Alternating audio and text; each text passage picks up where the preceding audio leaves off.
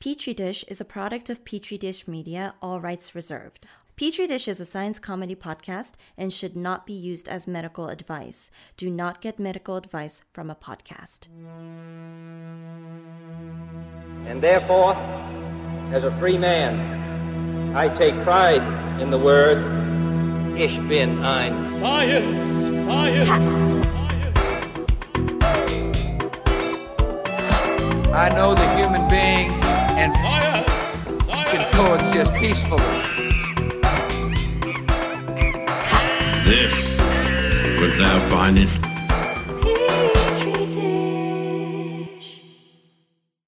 This episode is presented by Wild CBD. Wild produces the best tasting edibles on the market, using real fruit and all natural flavoring. With flavors inspired by the Pacific Northwest, high quality ingredients, real fruit, and consistent dosing, Wild has become one of the leading cannabis edible producers in the country. Wild's new CBD line currently offers real fruit infused gummies in blackberry, huckleberry, lemon, and raspberry and CBD infused sparkling water in raspberry, lemon, blackberry, and blood orange. Each gummy is dosed with 25 milligrams of CBD and can be purchased in a bottle of 10 or 20. Wild CBD is offering our listeners 30% off their next purchase from wildcbd.com by using the promo code POD. That's wildcbd.com, W Y L D C B D.com, using the code POD, P O D, for 30% off your next purchase. Wild CBD products are intended only for use by individuals aged 18 and older. Wild CBD products should only be consumed as directed on the label and should not be used if you are pregnant or breastfeeding. All Wild CBD products are made with ingredients containing 0% THC. Consult with a health professional prior to using Wild CBD in combination with any medications or other dietary supplements. Hey guys, welcome to Petri Dish. I'm Nathan I'm Sean. this episode w- we, we, we thought of on a whim and yet it's become the episode i've most anticipated since my machine interface which no one fucking listened to we're gonna talk about fucking cheese Yeah, and in fact, there was so much cheese shit that it is gonna be two episodes, which is fucking crazy. I can't believe it. you know i applied to be a cheesemonger at italy Yeah, I remember that. yeah yeah i was so inexperienced with cheese that they made me make fresh pasta which no offense to chefs turns out to be an easier job than be a cheesemonger because there's like fucking thousands of type of Actually, I think kind of. Like, it depends on how you categorize it. But there's a fuck ton types of cheeses. Yeah. There's all sorts of ways that cheeses can turn this, that, or the other. It's amazing the diversity there. I mean, honestly, the diversity, like, because all of it's made with milk. But, like, the diversity mirrors the diversity of biomes all over the world, wherever cheese is made. Also, you know, I- it was a good thing they didn't hire me because I thought I loved cheese and I do love a lot of cheeses, but then I had some cave age stuff that tasted so much like an old foot, just like that I smelled from a distance, was in my mouth for two days afterwards, was in my sweat afterwards. Cheese is an incredible food, is what I'm trying to say. And it's good that I wasn't a cheesemonger. Sure. And sometimes it goes too far. It goes too far, So we've probably been making cheese ever since we've had a reliable source of milk. which Okay. is the whole time, right? Because we've been sucking milk out of each other for forever. Interestingly, human milk is relatively low in protein. Oh, so it's not a it's not good then. For, It's not a very good cheese milk. Oh fuck. Yeah. Anyway, I don't know. I think we evolved for that because probably warring tribes used to just milk each other. You- it was becoming a problem. We Yeah. selected for low cheese. probably all the way quality back to milk. Australopithecus. That's probably how Homo habilis died out. Is Homo erectus kept sucking the milk out of him? Give me that cheese milk. um, early on, that probably was goat milk because goat milk was probably one of the first ruminants that we domesticated. Cool. And, you know, that was way back like 10,000 years ago. And we have seen some evidence of cheese making in like the Near East, Middle East. Definitely, we know about traditions in South Asia, North Africa, Europe, right? And in 1600 BCE, E, we actually even saw cheese making in China. Okay, so this blew my mind. I didn't read the article, so my mind stopped being blown immediately after reading that sentence. But why'd they stop? So, oh, I think we're about to get political. But technically, the site where they found this was Uh, in sort of like the Uyghur areas of China. Oh, so like Oh, I see. So kind of different. I'm just gonna say it. So it's basically like a Turkic region that wasn't really part of China until pretty recently. Yeah, well, also depending on how political you want to get, Tibet has a very long cheese making tradition. Okay, which also makes sense because they also were part of. uh, Okay, so what I'm hearing, I'm gonna I'm gonna de-China this code is basically China maybe, but but like the broader Himalayan Indo subcontinent. And then like Turkic Central Asia stretching into the greater Middle East, right? Yes, Which yes. is makes a lot of sense because those regions have a lot of cultural continuity. It's really once you get over the Gobi Desert is when you start humping your way into rice country, right? Yeah, yeah, well, that's true. And I will say that I think that the cheese traditions might have actually been slightly different paths in that I think the Tibetan Right. one is kind of like yak milk and stuff like that. That's cool. cheeses. And I think that there's a much more of kind of like a nomadic, you know, potentially pastoralist kind of tradition Yeah. otherwise, you know, outside of Tibet. And so Dude, it's gonna blow my fucking mind if someone like contacts you or tweets at you and is like, "I was offended by this." um, not That'd be because fun. not because it couldn't be offensive to a person. it just, I, I'd just be surprised. Yeah, well, it's a roll of the die. Yeah, yeah, and yeah. I, I think, you know, based on listenership numbers and how many of them are in like uh, China. Yeah. I don't think we're very likely to offend anybody. But anyway, cheese making in kind of a popular myth telling of the origin of cheese making. It's like, oh, you have some cheese. It was in a like goat stomach. Or something like cheese that. was in the Or s- sorry, sorry, the milk was Oh, in the yeah. goat stomach Okay, yeah. while they were like riding around the Middle East or something like that. Okay, right? okay. And just over time, the milk reacted with the rennet in the goat stomach, and then that kind of turned into cheese. So I didn't know goats stored milk in their stomach. Oh, you mean you kill the goat, you take the stomach, and you Yes. store the milk in the stomach? Yes, yeah, yeah, yeah. So- that's gross. so, like I would uh, never do that. Animal guts were used as containers for a very long time. Like and so- sausage, Yeah. you know, we still do. Yeah, yeah, but you know, ruminant stomachs you could use that to store liquids. Okay, like that, milk. that, that makes sense. It's lined, right, right? That makes perfect sense. So enzymes in the gut could have basically turned that milk into curds and whey. You know what's curdling is how dumb I feel. The longer we get away from me saying that, the dumber I'm feeling. I'm really curdling. Well, okay, so so then the thing is though, that myth is entirely possible. Okay. We don't know if that's how it happened. It could have happened that it's way. apocryphal. yes, but at the same time, It's like um it's like the gospel of Tom or like wow, um, did Tom have a gospel? Yeah, isn't there like one of like the Dead Sea Scrolls? It's like the Dead Sea Scrolls Oh, sure. or the larger testaments, which are actually just apocryphal. the whole thing. I mean, look, just Josephus didn't actually talk about them, right? It's like it takes hundreds of years to get any of the record of it. So there's a lot of things that can make milk curdle besides the enzymes in a ruminant gut. I, I want to do a quick disclaimer. Uh, I didn't, and me, Nathan didn't say any of that. Sean impersonated me. What? And then said this very offensive things we about sound religion. interestingly different. That's what gives this pod juice. I think I think you can distinguish our voices. you know I didn't do those things. Um, anyway, there's a lot of things that can cause milk to curdle besides being in like a sheep gut. Okay. Okay. Like what? So, for example, bacteria can Oh. eat the lactose in milk and Right. turn it into lactic acid, and acid can cause milk to curdle. Okay, cool. And also, you could add fruit juice, and a lot of fruit juice is acidic, like lemon juice is acidic Right. and that could also cause the milk to curdle. So it, Okay. it could have curdled from other reasons besides being in a ruminant gut. Okay, so there's an apocryphal story, but hypothetically, once you start getting people domesticating animals, it was a matter of time. Right, especially the milk part of it. Ruminant, and yeah. milk was a really big deal, right? Because you don't have to kill the animal to get food out of them. Right. Right. And so dairying, all of the different processes to turn milk into different kinds of foodstuffs, Big deal. was a really huge deal because you could, you know, precious livestock, you could keep them living and mating and producing more livestock without ever having to kill them if you didn't need to. Do you think there's like a certain point in culinary history where like East Asia like went from pigs and shit into like other type? I was gonna say there's not much a culture of those kind of milk bearing ruminants, right? But like I think I may be wrong about that. I know for example with like rice is a more recent thing than you would immediately think. Millet was a more common domesticated crop in China for a long time, or at least in northeast China. Do you think that's the case with like domesticated animals? Like, did they have a lot of milk, and then like at a certain point they're like, eh, fuck that, I like pigs better. That's a good question because I know in Southeast Asia they had like water buffalo and stuff Right, like that, but right. I'm not so sure about East Asia, Japan, Yeah. Korea, Right. You know, the kind of the more north. It's eastern interesting part of because China. Japan and Korea, I really don't know, but China is like one of those classic examples of nation building. Where Sure. like the Yangtze and South, those fucking guys are doing whatever the fuck they wanted. Yeah. If you want to learn more, by uh, Total War Three Kingdoms. Nailed it. Yeah. Yeah. It's great. I wish they were sponsoring us. Um, We'll get them. Technically, I don't think that we've taken our break yet. Like Okay. the, our, our really early on intro break. Okay, cool. So let's. uh Oh, really? Yeah. Wow. Whoopsie. I think we just went straight into the episode. we keep it in. All okay, right. so let's. Unts, unts, unts. Oh wait, wait, wait. We're gonna talk about cheese.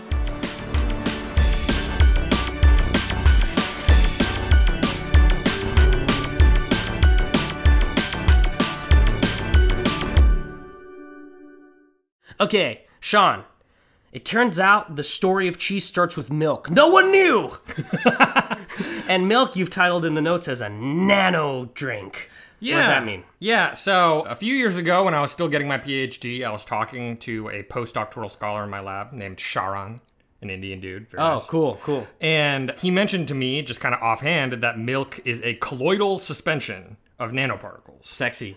It was a weird way to start a conversation, but That's how he. That's how he started the he just conversation. walked up to me. He was like, "Milk is a colloidal suspension of nanoparticles." That sounds like you fucked him. that sounds like he was in a bar. But after I thought about it a little bit and looked into it, that's totally accurate. Okay. So milk is actually, first of all, milk is mostly water. Let's Right. get that out of the way. but besides water, it's got a lot of fat in it and it's got a lot of protein in it. Delicious. It's got some lactose as a sugar. Okay. Got some vitamins in there, some minerals, and everything. But one thing that milk has a lot of is calcium. Hmm. Okay. And calcium is stored up in little nanoparticles. Cool. Also, fat, by the way, not very soluble in water, right? But milk, if you just leave milk out, it doesn't separate the way that like oil and vinegar separates. How? Right. It's because those fats are in nano and microparticles. Nice. And so, both the fat side of it and the calcium side of it are nano and microparticles. That's cool. So you know the fat part is really interesting. It's it's actually kind of important for the cheese and uh, story and everything like that. Well, tell me about it, stud. Well, so they're stored in things called fat globules. Nice. And basically, So me. like, uh, anyway, the, the core of the fat globule globule is a lot of triglycerides and diglycerides. Cool. And so those are fattier than the things that make up like your lipid membranes. Okay. Because lipid membranes have the two little tails, but then they also have the phosphate group on top. So they're amphiphilic. They have a water loving part and a hydrophobic part. yeah. That's how they can make the membranes. Yeah. Triglycerides are just fat. So you have this core of like just fatty, fat, fat, fat. And then you have a membrane of the phospholipids. Yeah. And then you have a phospholipid bilayer from the cells in breast, the mammary glands that actually produce the fat. Okay. Because the fat has to come from somewhere. Right. It gets produced by cells and then secreted from those cells. Right. And so you have these particles that are kind of varying sizes. Yeah. Some of them are, you know, I would say maybe like the tenth the size of one of your cells. Yeah. And then some of them are nanoparticles, so they're like virus sized, very small. I'm embarrassed. I missed a joke. When you described the the the, the titty of it all, I was gonna say I was gonna say what? That's how milk's made. And you're gonna you were gonna be like, what are you talking about? And I was gonna be like, the magisterium told me that God puts milk in the titty, and then the milk comes out. and and I just missed it. Why- You, s- you, you speak so lucidly. Uh, Why are you so hooked on the magisterium right now? I read a bad review like two hours ago. All right. of the magisterium. it was like this magisterium is bad. Excellent. Yes. Um, okay, so then those are fat globules. They're around there. But the main part for cheese making, kind of one of the big players, are these things called casein micelles. Okay, and so casein is a protein. Okay. It's actually a family of, like, I think five proteins. Yeah. Not all mammals produce all five. I think humans produce three. Three It sounds like a terrible Osmosis Jones joke about a ribosome, like company. That's like case and cells. and they make they make the outer protein coating of of things. like great. Case and cells. So you liked it. yes, I did. Don't don't deny. I did like it. Anyway, so the proteins are called casein. Okay. And four out of the five casein proteins like to bind to calcium phosphate. And that's really good because the amount of calcium that's in milk is way more than the amount that's actually that you can dissolve in water. Okay. So if you tried to just take that much calcium and dissolve it in water, it would kind of be a salt at the bottom. It wouldn't all dissolve. Right, right. So instead, what you need is these proteins. The proteins bind to the calcium, and then they basically they kind of like to stick together. So they'll Okay, kind of stick cool. together into these little clumps. Very sexy. And then the fifth casein is almost like a, it looks kind of like a hair or something like that. Gross. And it'll stick to the other casein jabronis kind of hanging out with the calcium. Okay. And it'll stick out little hairs at the surface of this kind of like glob. And what those hairs do is they keep other casein globs from kind of melding together. Oh, cool. So it keeps them from getting really big. Okay. Because if enough of them glob together, they'll get big enough that they can't stay in water anymore. They'll Right. get too heavy and they'll just fall out of the water. oh, interesting. Okay. So the little casein hairs are important for keeping them small, nano sized. And so basically, these casein micelles, they're called micelles because they're roughly spherical. Mm-hmm. And the fat globules are like these two things. They're one of the reasons why milk isn't see through. Right. Uh, that's why it's kind of got this like cloudy appearance to it, is because these guys are all floating around in there. Oh, that's Okay. cool. And, you know, so milk is mostly water. Different animal milks have different amounts of this stuff. So uh, we had already mentioned that human breast milk, for example, is like kind of oddly low on casein. Right. Cow milk definitely has more than human milk. Goat and sheep milk has more than cow milk. Okay. Whale milk is very, very high in fat. Oh. Uh, I got to read an article from the 1980s from the WHO. Some dude like analyzed a bunch of different animal milks and human milk and like figured out how much fat and shit was in there. dude, whale cheese? I'm paying thousands per ounce. like, no questions asked. I want to try Gonna be a whale's milk. very fatty cheese. You know, Elon Musk is already eating that. He's the second richest man in the world now. So one one of the milks that we actually do make cheese out of, goat milk, the way that it's different from cow milk can actually have an impact on the cheese. Okay, because goat milk, for example, it usually has less lactose than Yeah. cow milk. It has more of the protein. Okay, and it also has smaller fat globules. Cool. So with cow milk, the fat globules are big enough that when the cow milk comes out, if you sort of leave it for a little bit, the cream, which is fat heavy, rises to the surface. Cool. Okay? And so you can skim off the cream. Okay. And that's the leftover milk is called skimmed milk. Oh, I hate that stuff. So skimmed milk has less fat because you took off the cream layer. Mm. That's cool. And a lot of cheeses are made from skimmed milk and everything. right. But goat milk, the fat globules are smaller. And so they don't actually rise to the top as easily. Oh. More of them stay kind of within the milk portion. It's harder to make goat cream. And so that means that their cheeses tend to have more fat in them. Yeah. Because the fat just kind of stays in with the milk when you make the cheese. Can I uh, ask you uh, what might be a stupid question? Sure. Why is milk so uh, Eurocentric? Let me rephrase that. Why is milk white? I see. No, but really, though, why is milk white? Oh, well, so not all milk doesn't have to be white. Right. Seal milk is just like fucking straight jet fuel. It's well, like, there, there's the thing where so, some cows eat. There's some grasses that have higher Right, I've carotenoid heard of that. levels, Right, right? right, right. And carotenoids are orange, and so that can give the milk kind of a yellowy color. so this comes into a conversation we're gonna have later, actually. But uh, but okay, so that makes sense. Yeah, so so, not milks all- can have color, Okay. but you need to have something in there to add the color, some kind of molecule that's colored, right? Right. Otherwise, yeah, milk is white, and that's largely because the nano and microparticles that are just kind of hanging out there, Yeah. they reflect all of the light coming at them. Oh, okay, cool. And when you reflect all the light, you make something look just opaque and white. so like, if you want to achieve sunscreen, you just put milk all over you, right? Well, but like when people put on like the zinc oxide sunscreen, that's just like white shit that they're putting on, right? Right. Same idea. baby. there we go. Yeah. Milk's cheaper though. it might be. it, cheaper, yeah. be. Uh, all right, let's, let's take, a break, Yeah, yeah. and then when we come back, let's talk about curds and whey, baby. Oh, I love it. My name is Tyler Jerry, and I'm here to tell you about my new podcast. I'm bored and I've got nothing to do. Listen to me ramble about random garbage. I'll have on friends you don't know and don't care about. I'll review Bollywood movies and anything, I really mean anything, that Adam Driver's in. Occasionally, I'll do that thing where I'll offhandedly refer to a conspiracy theory.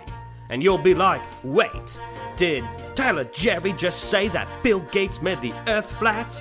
I did. That's my right as a proud pervert on my own podcast. I know what you're gonna say. Tyler, why make a podcast that no one's gonna listen to?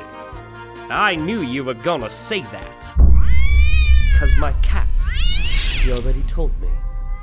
That's right, Elton. He started to talk about two months into the pandemic.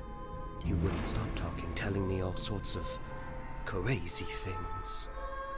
He stopped now. Because I killed him. Locked him in the attic. Till the talking stopped! Now I'm the only one who talks! Into my computer for my podcast! So rate and review my new podcast, Tyler Jerry's I'm Bored and I've Got Nothing to Do. Okay, so in, in college, I had a buddy who was always drinking whip powder. Yeah. And and I swear to God, the only interaction I had with it is that the liquid he drank looked kind of gross, and I would say "Huh." and, and, and besides that, I literally never knew what "huh" was. Yeah. Except that "huh" had a lot of protein in it. This is very exciting to me because curds too. I was like, I used to eat poutine, and like between poutine, curds, and "huh," I had no clue what was going on. You're, you're learning a lot right now. I am. So elucidate all these subjects also for the listener, Sean. Yeah, so milk has two main kinds of protein casein, which we talked about, they make the micelles for the calcium, all that stuff, and lactalbumin. What's so funny about lactalbumin? Ignore me. Keep going. Lactalbumin I just no, no, just keep going. Keep going. which is whey protein. Whey protein. Very sexy. So if you treat milk one of a few different ways, what happens is the casein micelles will get all fucked up and they'll clump together. Cool. And when they clump together, they'll form these big chunks of stuff that looks kind of like you seriously fucked up your milk. I saw that in a YouTube video. Okay?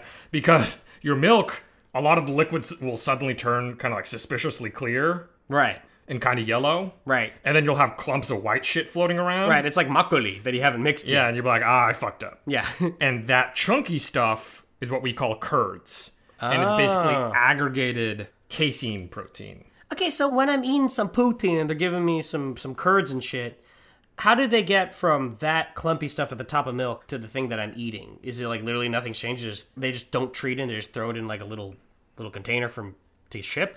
yeah lots of times they'll cut it up into smaller bits Mm. and usually they salt it Right. so usually curds get salted at some point okay, well that's pretty cool. and you know every once in a while well we'll get into Okay, all so the kinds that's the of stuff. curds. What about the heh? yeah so the whey protein or the lactalbumin so the the whey protein is very soluble in water Okay. and so it just keeps hanging out in the water Okay. Yeah. So sometimes a little bit of it can get stuck in the curds because the casein micelles will kind of glom together. A little get and stuck. some some stuff can get stuck in. there. Okay. What what gets stuck in there, Sean? The lactalbumin. You fucking pervert So with your boomins. those big chunks, the curds, they're what you form your cheese out of. And ultimately the reason why they're forming is because you're destabilizing those casein micelles. So there are multiple ways to fuck up the casein micelles so Cool. that they form curds. Okay, cool. So let's talk about a few of them. Okay. Okay. So one of them is adding some kind of acid. Okay. Okay. And what the acid does is it lowers the pH of the milk. And when you do that, you change the surface charge, the electrical charge of the casein micelles. That's cool. Casein micelles are normally negatively charged. And when things are any particular charge, they usually don't attract each other, right? Like Right. the same charges kind of oppose each other. Right. Whereas like you're a scientist, I'm an artiste, so we're just naturally attracted. Of course. Right. Yes, and and I'm definitely the negative charge. it's key that people know that. I'm the Pichu. And s- oh wow, nice. Yeah, yeah. And so as the pH lowers, what happens with the casein is that it actually gets I'm a hot little rat.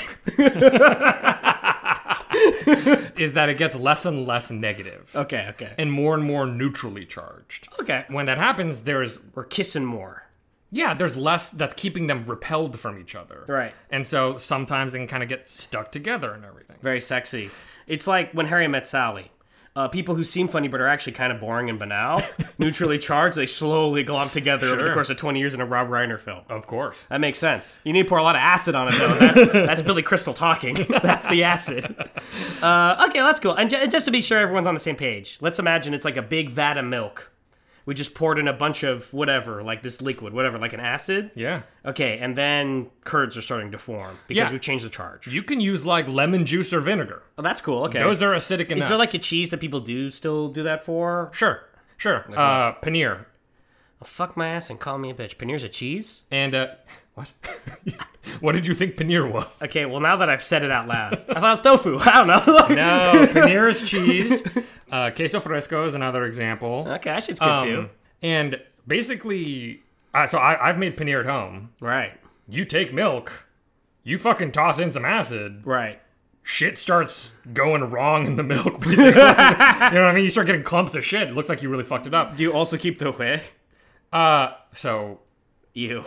no. Okay. I did not keep the hue, but we'll talk about what you can use the hue for uh, a little bit later. But in any case, Okay, so you put acid in. That's one option. right. Changes the charge. And that is a way to make cheese. Okay, cool. So yeah, and usually they're called like a like farmer cheese or farmhouse cheese or Because something it's like that. podunk. and you use it really fast, Right. It's like you make it, you use it the same day. There's no culturing, there's no bacteria, no mold, none of that fancy shit. Why?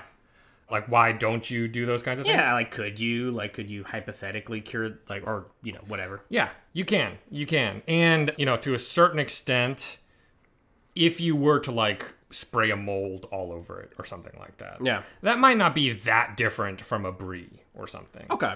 In that the cheeses that are inside of a brie before it finishes getting made is kind of similar in texture to a farmhouse cheese. Right. But there's another way to get acid in there besides just dumping in acid. Okay. And that's to add bacteria in. Okay, cool. And so there are a lot of bacteria that like to eat lactose. Yeah. And lactose is the main sugar in milk. And when they eat the lactose, a lot of times what they turn it into is lactic acid. Sexy. And lactic acid is an acid. Right. So it acidifies the milk and does the same kind of thing. Okay. And so you can just put the bacteria in, let them do their thing. It'll get pretty acidy in there. And then you'll have curd form and you can make cheese out of that. Hey, let me fuck your for a second. Okay. Okay, so you know, I know in America we pasteurize a lot of the milk that we use. Yes. and so then you got to add bacteria. I mean, you, most places do add bacteria. They don't do like whatever weird ass lemon juice shit. Yes. Um, but in like, you know, one of the things that makes Parmigiano Reggiano. I went from a fucking documentary. That makes it so cool is that you don't have to add bacteria necessarily using raw milk, and the whole point of why it's made in those regions is because you have a few bacteria that naturally occur that you're trying to like you want to stay in that fucking cow's stomach, come out of that fucking udder, and like it propagates naturally in the raw milk. Yes. That's super cool. Yes. Um, this is where I was gonna get. I love a lot of cheeses, all the way from fucking like smoked Gouda to Velveeta. okay. Parmesan is gross. What? Parmesan is disgusting. Parmigiano Reggiano. Oh, I see. Is the only thing to eat. I see. And I like. I'm very low class about a lot of the things. Substitute anything, you know. Parmigiano Reggiano. First time I had that, opened my fucking eyes, dude. Parmesan's dog shit. I, I will say that the imitation Parmigiano, right? Yeah. The, the thing that we ca- well, because because in the U.S. we call it Parmesan, Right. Right. Parmesan can mean a lot of things, Right. Somebody can say Parmesan, and if you're at a fancy restaurant, what they might be using is Parmigiano Reggiano, Yeah. right? But a lot of times it's just dog shit sawdust, Yeah. right? Yeah. and Parmigiano Reggiano is like the king of cheese. It's kind of incredible. It's the biggest differential in quality of like things. it's weird because you know I sous vide a lot of meat, dude. I like a lot of choice cuts. Sure. You know, prime's good. Sure. I've had one time I had wagyu. It was actually too much. It was like butter, and it like made me a little sick. Yeah, okay. But like, I mean, I'm sure there's a great sushi way to cut it. But like, dude, parm versus Parmigiano Reggiano is like, Yeah. fucking fuck parm. Yeah, it's a pretty stark difference. It's not the only difference in type that comes up with cheeses. For example, Munster cheese and Munster cheese, uh, where one of them has a UE and the other one is just U, like the German place, Hmm. right? Right. Those are two fucking hugely different cheeses. Really? Because Munster cheese, US style, Yeah. is like the most innocuous cheese ever. Right. Right. It's got like almost no flavor. Right. It's very melty, and that's nice. Right. But like almost nothing else going on. Yeah. Munster cheese, German style, is a washed rind, extremely stinky cheese. Right. it is fucking huge. It's incredible how different it is. Important mistake not to make. yeah. Hard. You know, mozzarella is kind of another thing. There's like a lot of Italian cheeses that have imitations in America for uh, very understandable reasons. That like a good mozzarella or good burrata is so much sexier than like an imitation version of it. Parm too. I don't know about Grana Padano. I don't even really like Grana Padano much. But like, anyway, whatever. Let's keep going. Okay. So both of those things had to do with acidity, right? Just adding acid, adding bacteria, right? And for most cheeses that aren't farmhouse cheeses, you'll do the bacteria part. yeah. But the bacteria curding situation, a lot of times that's called ripening or culturing the milk. Right. Okay. That's usually not the final step to make really big curds. Right. And what you usually do is you add rennet. Okay. Okay. The fuck is a rennet? Yeah, so rennet is an enzyme mixture. And it's a bunch of enzymes that you find in young ruminant stomachs. Okay. Usually cow, usually their fourth stomach, Right. usually veal. Do we have a pleasant way to get that out of them, or do we have a naughty way? Right. So when we kill young cows to be veal, we take their stomachs and we get rennet out of it. That's interesting. So this is one of those. So like, if you're a vegetarian and you're still eating cheese, you might still be very well killing veal, Yes, unless. unless. So there's a couple of side options. Okay. So vegetarians are aware of this issue. Oh, okay. Not the ones I know. So one potential option to not use rennet from a ruminant Yeah. is to use biotechnology. nice, sexy. Rennet is a collection of enzymes, but there's one main enzyme that does most of the work. Okay, cool. Uh, it's called Regeneron. Oh, okay. Chemosin, chemosin, Okay. or sometimes renin after rennet. Okay. And chemosin, we know what that protein is. You can grow that in like yeast in a vat. Okay, And then cool. get a shitload of chemosin that way. So you wouldn't have all the other sexy enzymes, which maybe would mean your cheese wouldn't be quite the same as some other fucking fancy ass French cheese, but you can make like a decent cheddar or something. I don't know. Yeah, so some cheeses are very particular about the kind of rennet that they use. Right. Like, it's like the uh, whole reason the EU was made to like regulate cheese production across Europe. Yeah, but okay, so Pecorino Romano, for example, Ah, fuck me, dude. like really specifically uses lamb rennet. And that wasn't even at first when they meant lamb, they meant Christians. You had to take enzymes from a Christian stomach. I mean, it was right outside of Rome, right? So it was They- like there's lots of Christians to kill there. There's a lot. anyway, so they had a very specific rennet in mind, right? Yeah. And so for that kind of thing, you can't just be like, oh well, chemosin's chemosin, like who gives a shit? Yeah. They must have some kind of reason why they're being so particular about There's it. a T-shirt that says that somewhere. Chemosin, chemosin. So, so in some places they really care about the source of the rennet, but Yeah. for a lot of cheeses, I don't think that the other enzymes do that much Okay. to really actually affect the flavor of the cheese. Okay. There's so many other things that we do to process cheese. I don't think that the rennet chemosin variable is the big one involved here. There's so, Mm-hmm. So- many fucking other things people do to So cheese. we mostly kill veal for fun, and happen to also use their fourth stomach for things. Yes. That- so that's that's that's one thing. So there is an additional option. Yeah. Okay. In that some vegetarians choose kind of rennet alternatives, enzymes that are not chemosin Ah. that you can get in things like artichokes or uh, what what are they called? N- nestles, thistles, Now you're trying to make me mad. some kind of some kind of uh, you know fucking plant based enzyme. But so what does the chemosin actually do though? Right. Yeah. So we've established okay, you have some acidity going on, and pretty much all the cheeses have some kind of acid step before the rennet part. Sexy. Okay. Sometimes it's not that much acid. You'll put the bacteria in, you'll give them like 15 minutes or something, just like barely get going. Okay. And then you'll toss the rennet in. Right. But what the rennet does is it goes up to the casein micelles. Yeah. And the casein micelles got those little hairs. Little sticking hairs. out. Yeah. And the chemosin just cuts the hairs off. Oh shit. And without the hairs to kind of protect the micelles, they all Everyone's just they glom orgy. together real fucking Globbing. fast, Okay. Yeah. And they make a huge amount of curds just like all of a sudden coming out there. Very cool. Let's take a break. Yeah. And then when we come back, let's talk about what's going on inside the cheese and then things like the texture, the rind of the cheese, all of that stuff. Ooh, Poppy. The following is an actual advertisement.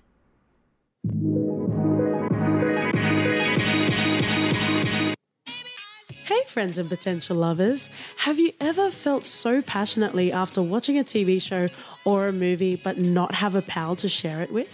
Allow us the honor of keeping you company with our weekly podcast for your reference with your hosts KT. and OT. Each episode, we break down our hot takes that you'll either ardently agree or vehemently disagree with, like subs versus dubs. How important is a cohesive narrative? What's with the popularity of the relatable villain? Is it possible to be truly objective in spite of your own experiences? And most importantly, are you getting a clue and which direction is it pointing?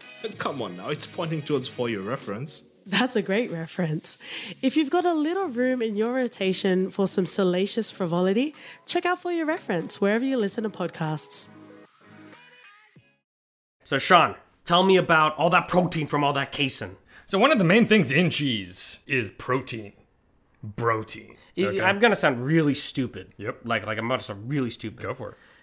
So when I eat cheese, I'm eating protein. Oh yeah.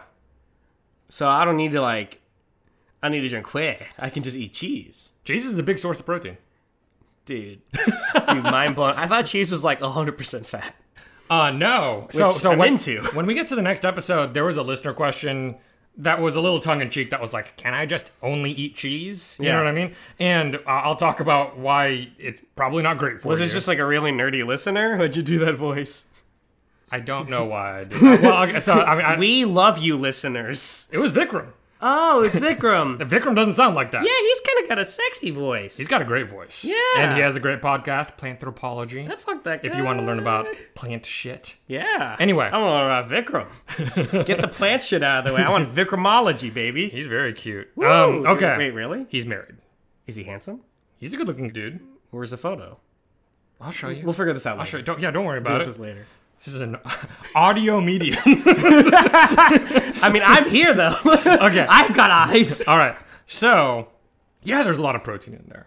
Okay. And in fact, when, when you know about what cheese is formed from, Yeah. right, it makes a lot of sense that there's protein because it is Sure. literally just congealed protein clumps. Gross. of those casein micelles. Right, Right. yeah. Yeah, it And does so, look like really, the two main things in there are protein and calcium. That's like Right. the main thing that curds are. That's interesting. And then all the other stuff that's in cheese is there because when those clumps are forming, other shit got trapped. Yeah. Right. And so that does include fat globules Yeah. for sure. Yeah. And different cheeses have different amounts of fat. Yeah. Some of them are very fatty. Right. and Nazis very trying to tasty. get the the chalice of immortality.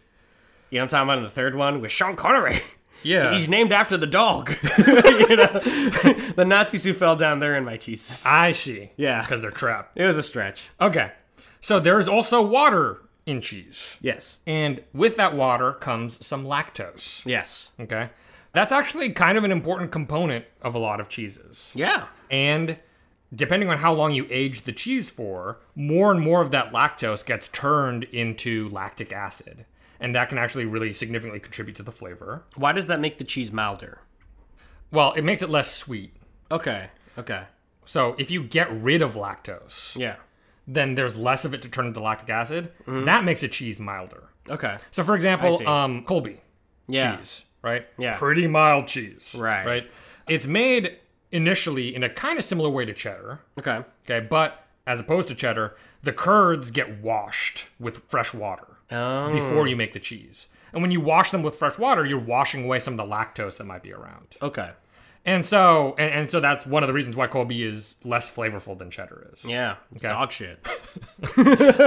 So personally, I don't think that Colby's that interesting. Yeah, it's a thoroughly mediocre cheese that you shouldn't spend money on. Yeah, I Yeah. buy it. Yeah, I yeah, don't know. yeah. I, I don't know if people came for our cheese opinions, but yeah, that's, we, we got some. Well, they shouldn't listen to the pod. it's called cheese. So lactose can get turned into lactic acid by bacteria that's there from when you put the bacteria in the milk. That's cool. Okay. And then that lactic acid can actually get turned into other stuff further if you leave it for long enough. So you Okay. can actually get more and more flavor evolution the longer that these bacteria have a chance to kind of make shit out of the things that are hanging around. Cool. And so that's one of the reasons why more aged cheeses have more complex flavor. Right. It's like more byproduct and poop Yeah. from crazy shit happening. Yeah. Yeah. Yeah. It's like you can imagine like a Colby Jack is like a hotel room when it's just like someone's just cleaned it, you just made the building.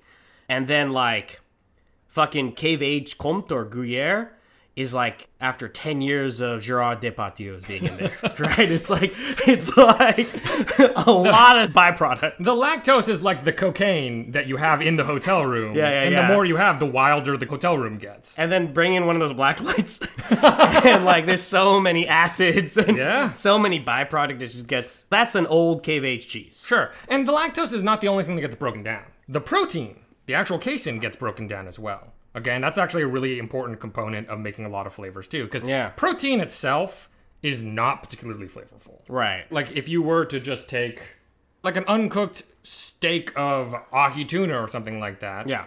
And no seasoning on it or anything. Like honestly, there's not much flavor there. Right. Okay. So protein itself not very flavorful.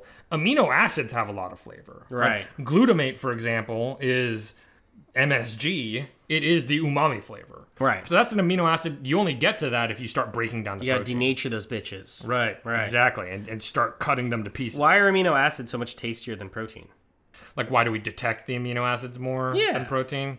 it Uh, suggests some sort of intelligent design does it not Don't think so. I think part of that might be an accessibility thing. In that, Okay. like, if there's something with free amino acids floating around, Right. that's like even more attractive. right chug chug chug baby i could use that Yeah, because you can Yeah. use it pretty much right away. You don't have to break down the protein yourself. It's Right. already ready to go. right Oh. Right. that's cool So I think that's maybe one reason. okay So, some cheeses, like we said for the Colby, right? Some curds are washed with water to get rid of that lactose. Yeah. Some cheeses are soaked in a brine solution. right and that gets a lot of salt in there, right? That can add to some interesting flavors.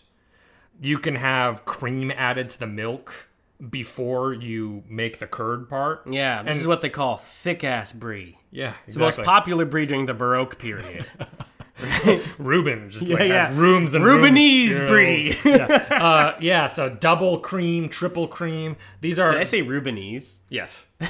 it's okay. it's a, I, I like to think- Japanese Reuben. I like to think there's a few Rubenese uh, judges. We must uh, we must get the embargo on Naboo.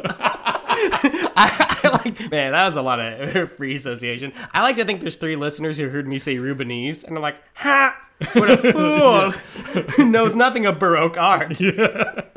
Anyway, keep going, you Rubenese Shit, babe. where was I? Oh, yeah. So when you add the cream to the milk before you make the cheese, you're increasing the fat content, and Yeah. that means that your cheeses are going to have more of the fat kind of trapped in the curds. That's cool. And so you're going to have a creamier cheese, more fat in it, Uh, right? Atlanta triple cream brie. I mean, to, I cut you off, but like that's a good example. yes, very delicious. Yeah. Okay. And so actually, you know, when we were talking about like the bacteria, they can break down the protein and everything. That's actually where you get a lot of the crystals that can form right. inside and of like a cheese. really sexy cheddar or like a gouda or something. Right, and Swiss cheese, All can sorts have these of- yeah, yeah, crystals, yeah. Uh, Parmesan, par- Parmigiana. Yeah, a good Parmigiano Reggiano. Yeah, Oh, it's like fucking ninety percent crystal. right. it's like and, crystal and, meth. and, and a lot of those crystals are calcium lactate. Right. Okay, which is uh, the calcium binding to lactic acid and forming these crystals. Those are pretty tasty, but the ones that are super fucking flavorful are tyrosine crystals. Right. And tyrosine is ami- an amino acid. yeah,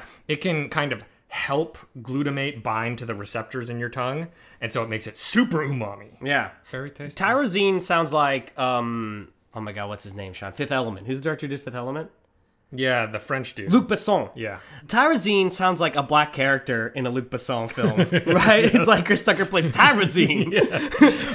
you know? Also, Tyrosine sounds like one of the things mined with unobtainium in Avatar. Yeah. It's like unobtainium, no no no bullshitium, and like tyrosine. Yeah, well, tyrosine's an actual thing, though. So, It all falls apart. so you, could, you could mine that out of cheese. If it's a good enough cheese. Yeah. You know, cheese having crystals and stuff was actually not something I really experienced until much later in life. Because I mostly grew up with like your more traditional American sharp cheddar and like American cheese or even Velveeta, which I don't want to knock any of that stuff. It's just delicious. But then like you get a cheese that's got some crystal in it, and it's just like do pop rocking right off on your mouth, bro. Like it's like, what is this? It was so cool whenever I Yeah. had that. Yeah.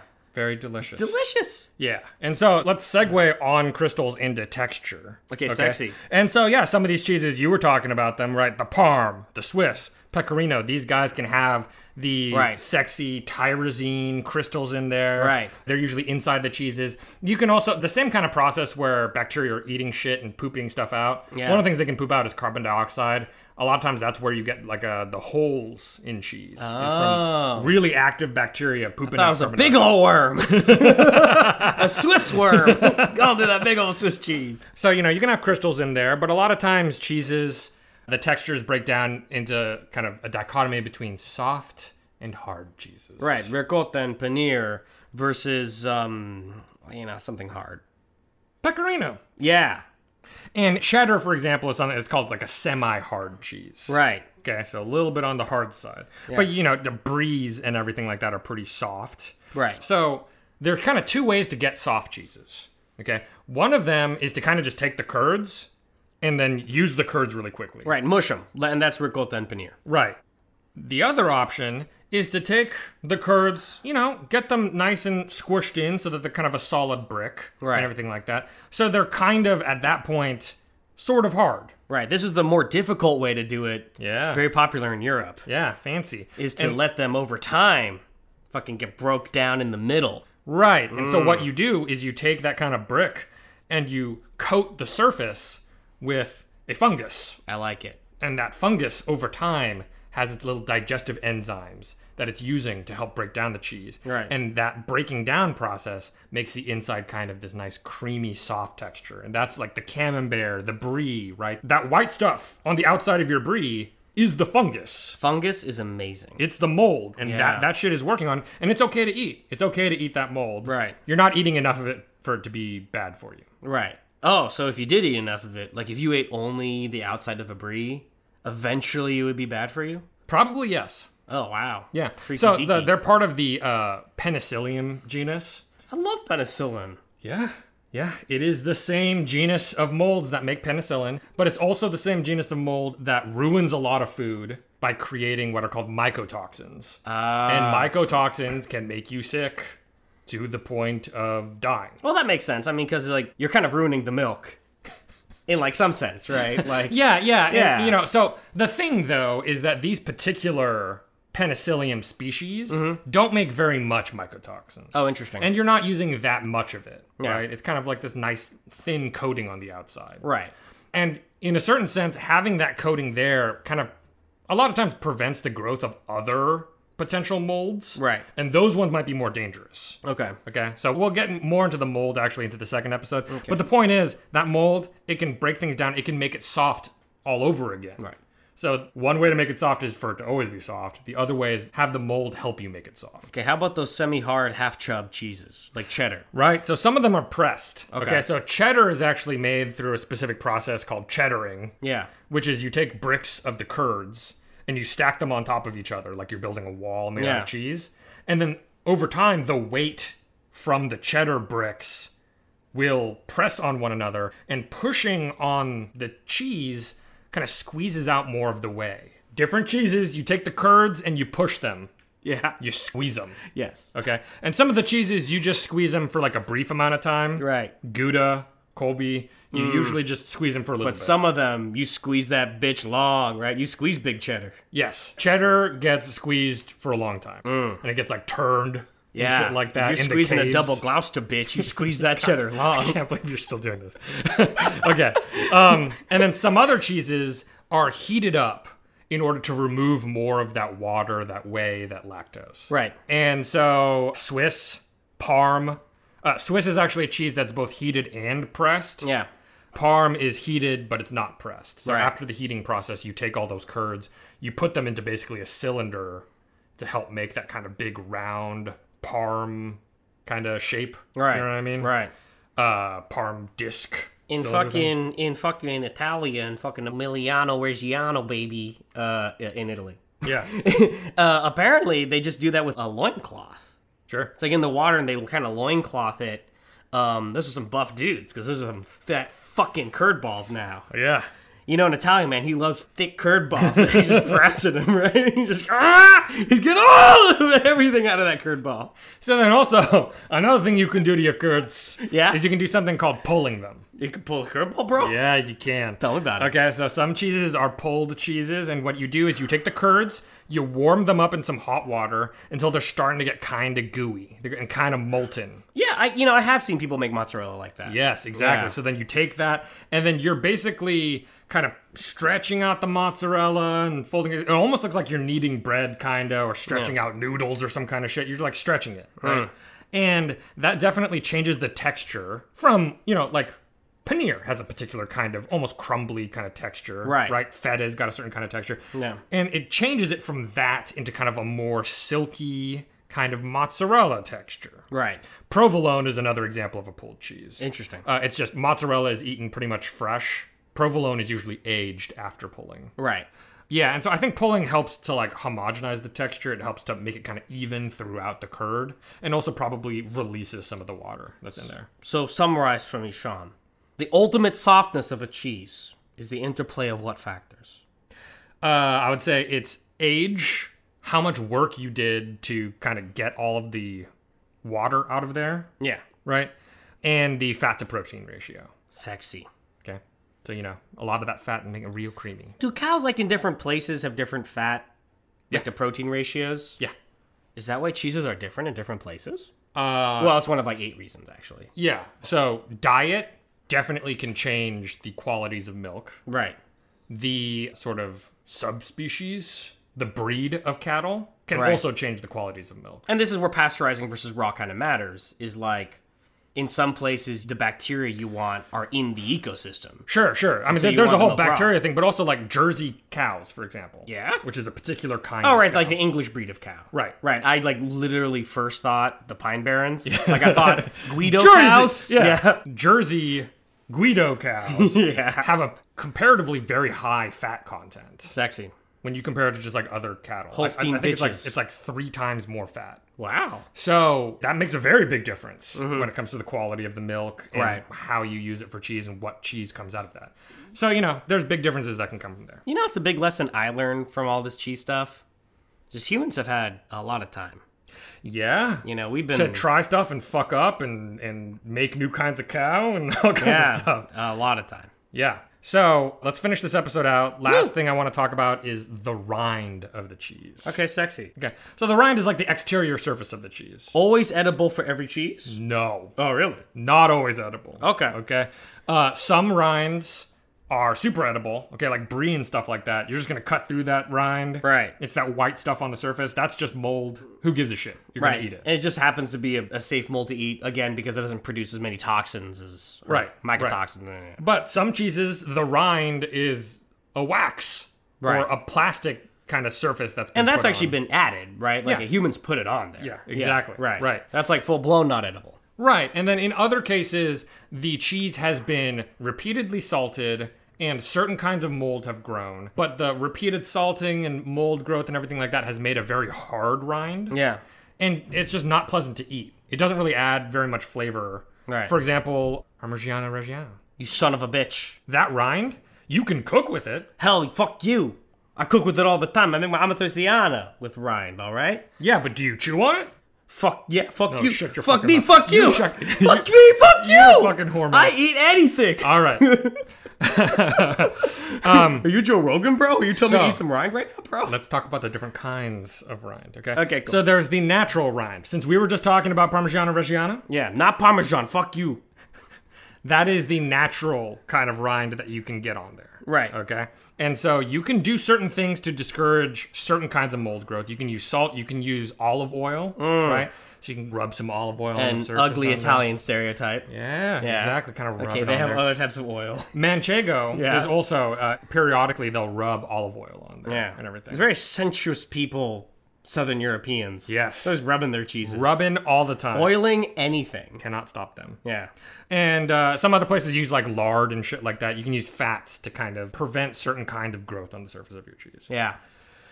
And so it kind of over time develops this hardened kind of rind there. All right, so that's au naturel, baby. Okay, cool. How about wax plastic, bitch? Yeah, so sometimes you don't want to deal with any of that mold shit. right? You're just like, look, I took my curds, I added some salt, maybe I added some uh, coloring or something like that. Right. I squeezed them down, and now I just want them to, you know, there's bacteria in there. Right. I don't want from any of the culturing. external shit. Right. And I just want the bacteria to go to work over time. So you can take Gouda, you can take that whole wheel of early cheese and just dip it in some fucking wax. Right. And then leave it alone for months. Right, and the red color actually reflects mold.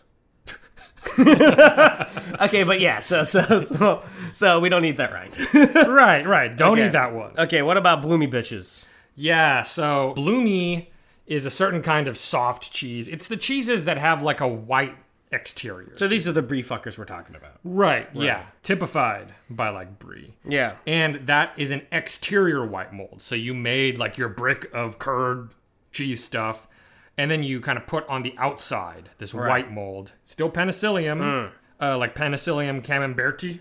Right, for for Camelot cheeses. Yeah. Yeah, Jackie Kennedy.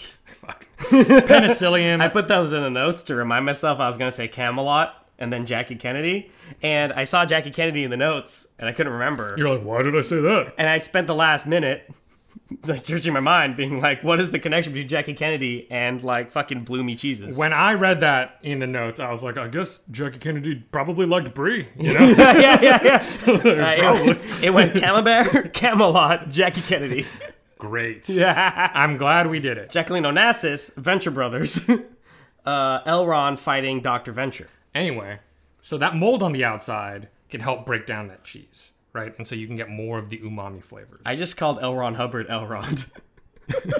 yeah. okay, keep going. the mold on the outside helps to break down the proteins in that cheese, free up amino acids, you get that umami flavor. Right, okay, cool. And then there are washed cheeses. These are the best ones. These are fucking stinky cheeses. Right, right. Okay, so if, if you got a cheese and you're like, that cheese is fucked up, somebody did that wrong, In fact, the opposite. They did that on did that purpose. right. Super on purpose. Okay. And so for most of the other cheeses that we've talked about, one of the big goals is to keep moisture away. Okay, Okay. And that's because a lot of stuff likes growing on things that are wet. okay. Uh, for example, if you have shredded cheese in your refrigerator and you get water in there, you'll get mold on that shredded cheese really quickly. Okay. Shredded cheese is like super dry for a reason. It's to prevent things from growing. Okay. Okay. So most of the time, you want your cheese to be dry. Some people will take a cheese and then purposefully make it wet. Usually, what they'll do is they'll make it salty wet. Okay. So they'll put a liquid brine on it. So it's got Okay. a lot of salt. Sometimes it's got some flavor in it. Maybe it's like a beer mixed with salt water. Maybe it's a wine mixed with salt water. Okay. And so that can get other flavors in there, but the main point is to get it wet and salty. And what that does is it lets certain kinds of bacteria grow Okay, cool. specifically bacteria that like salty conditions, Right. halophiles. And there is a particular bacteria that grows a lot of the time on these cheeses called Brevibacterium linens. Okay, Mr. Lennon's. He makes cheese real tasty but smelly. He makes the foot smell on your feet. As in, Wow. when your feet stink, it is because of the same bacteria that people are growing on cheese. Oh, well, luckily I like them on either culture. And so these bacteria also can help break down the cheese proteins, get all that good stuff, right? It, get, it gets the inside nice and gooey and creamy. Yeah. So these are very tasty cheeses. They often have extremely complex flavors. Right. Because you have different kinds of bacteria producing really different kinds of compounds. yeah. So it can be very tasty, but real stink. Right. What are some examples? Yeah, so you can have soft ones and you can have hard ones. Right. And so if you have a soft one, that, that can be like Limburger, Okay. which used to be way more popular than it is now. Right. And then you can have a Gruyere as a hard one. I like that. So that's actually a hard cheese with a washed exterior. So, Sean, I see you have in the notes here uh, funk ass, Trappist monk ass, monastic bitch ass, cheese from France, then Hungary, then all sorts of fucking funky ass shit. What does that mean? Yeah, you wrote that. Oh, I did? That was you. I've had a couple of mezcals now. That was like stream of consciousness shit at you. well, just apparently Trappist monks are the first people who started doing washed rind cheese. It was a monastic thing, right? Ah. So it's sometimes known as monastic or Trappist cheese. And apparently it started in France, but then Hungary got really big into it and kind of spread across Europe and eventually to some places in America. see. Which kind of makes sense about why the wash is sometimes mixed with beer and wine. some of our listeners may not know is monks are drunk ass bitches. Yes. And so like, you know, some of the best brews and some of the best wine techniques like champagne or whatever, Belgian ale, come from monasteries. Yeah, and Trappist ales, of course, are extremely famous. Yeah, right. Yeah, yeah. I mean, that makes sense. You know, I think some monk groups kind of swore off meat. Right. And so the idea, you know, I I think maybe unconsciously was to get complex and delicious flavors out of cheeses. Yeah, that plus free time. Yeah. And at a certain point, no one wants to say it. But you get bored of the Bible. you got to do something else. Yeah, yeah. Well, so Limburger, for example, the, a classic soft wash cheese, is spread on rye bread. Classically, that's the, the main way that you eat it. All classic monk shit. Yeah, and no other meat in there, right? Right. Like it would be a sandwich of cheese and bread. Right. But it had so much flavor and shit going on and lots of protein because it's cheese. Right. And so that was kind of part of their diet and Yeah. everything. Good point, Nathan. Yeah, I mean, we could do a whole episode just on monks. There's a lot of science. The science of monk. Yeah, I mean, monks are really important for developing a lot of sciences and all sorts of fields, and they th their bodies are themselves the site of very interesting sciences. Wow. Yes, yeah, maybe you can handle the section on monk bodies. I handle them all the time. All right, so that's the end of this episode. Next episode, we actually have a shitload of questions from people that Yeah. asked me stuff on Twitter about cheeses. Yeah, little did you know, cheese huge topic. Yeah. we're gonna do a lot more. People like it. And so we have plenty of questions to answer on that and enough to fill up an episode. And we will talk about that next time. Yeah. Although, hell, you guys listen to this, have some more questions, man. Send them over. Yeah, we might have time for We that. might. Yeah. So let's say thank you to Stacy Song, our sound lord and engineer. Go up some guy. Thank you to Brian Allen for our artwork. And Hmm, thank you for Griffin for all your love and support. and then uh, thank you guys. Go on our Twitter or email Sean. Yeah, Twitter at Dish Podcast, email petridishpod at gmail.com, Go to Patreon and support us. patreon.com slash petridish. And we will see you all next time for more cheesy goodness. Mm-mm.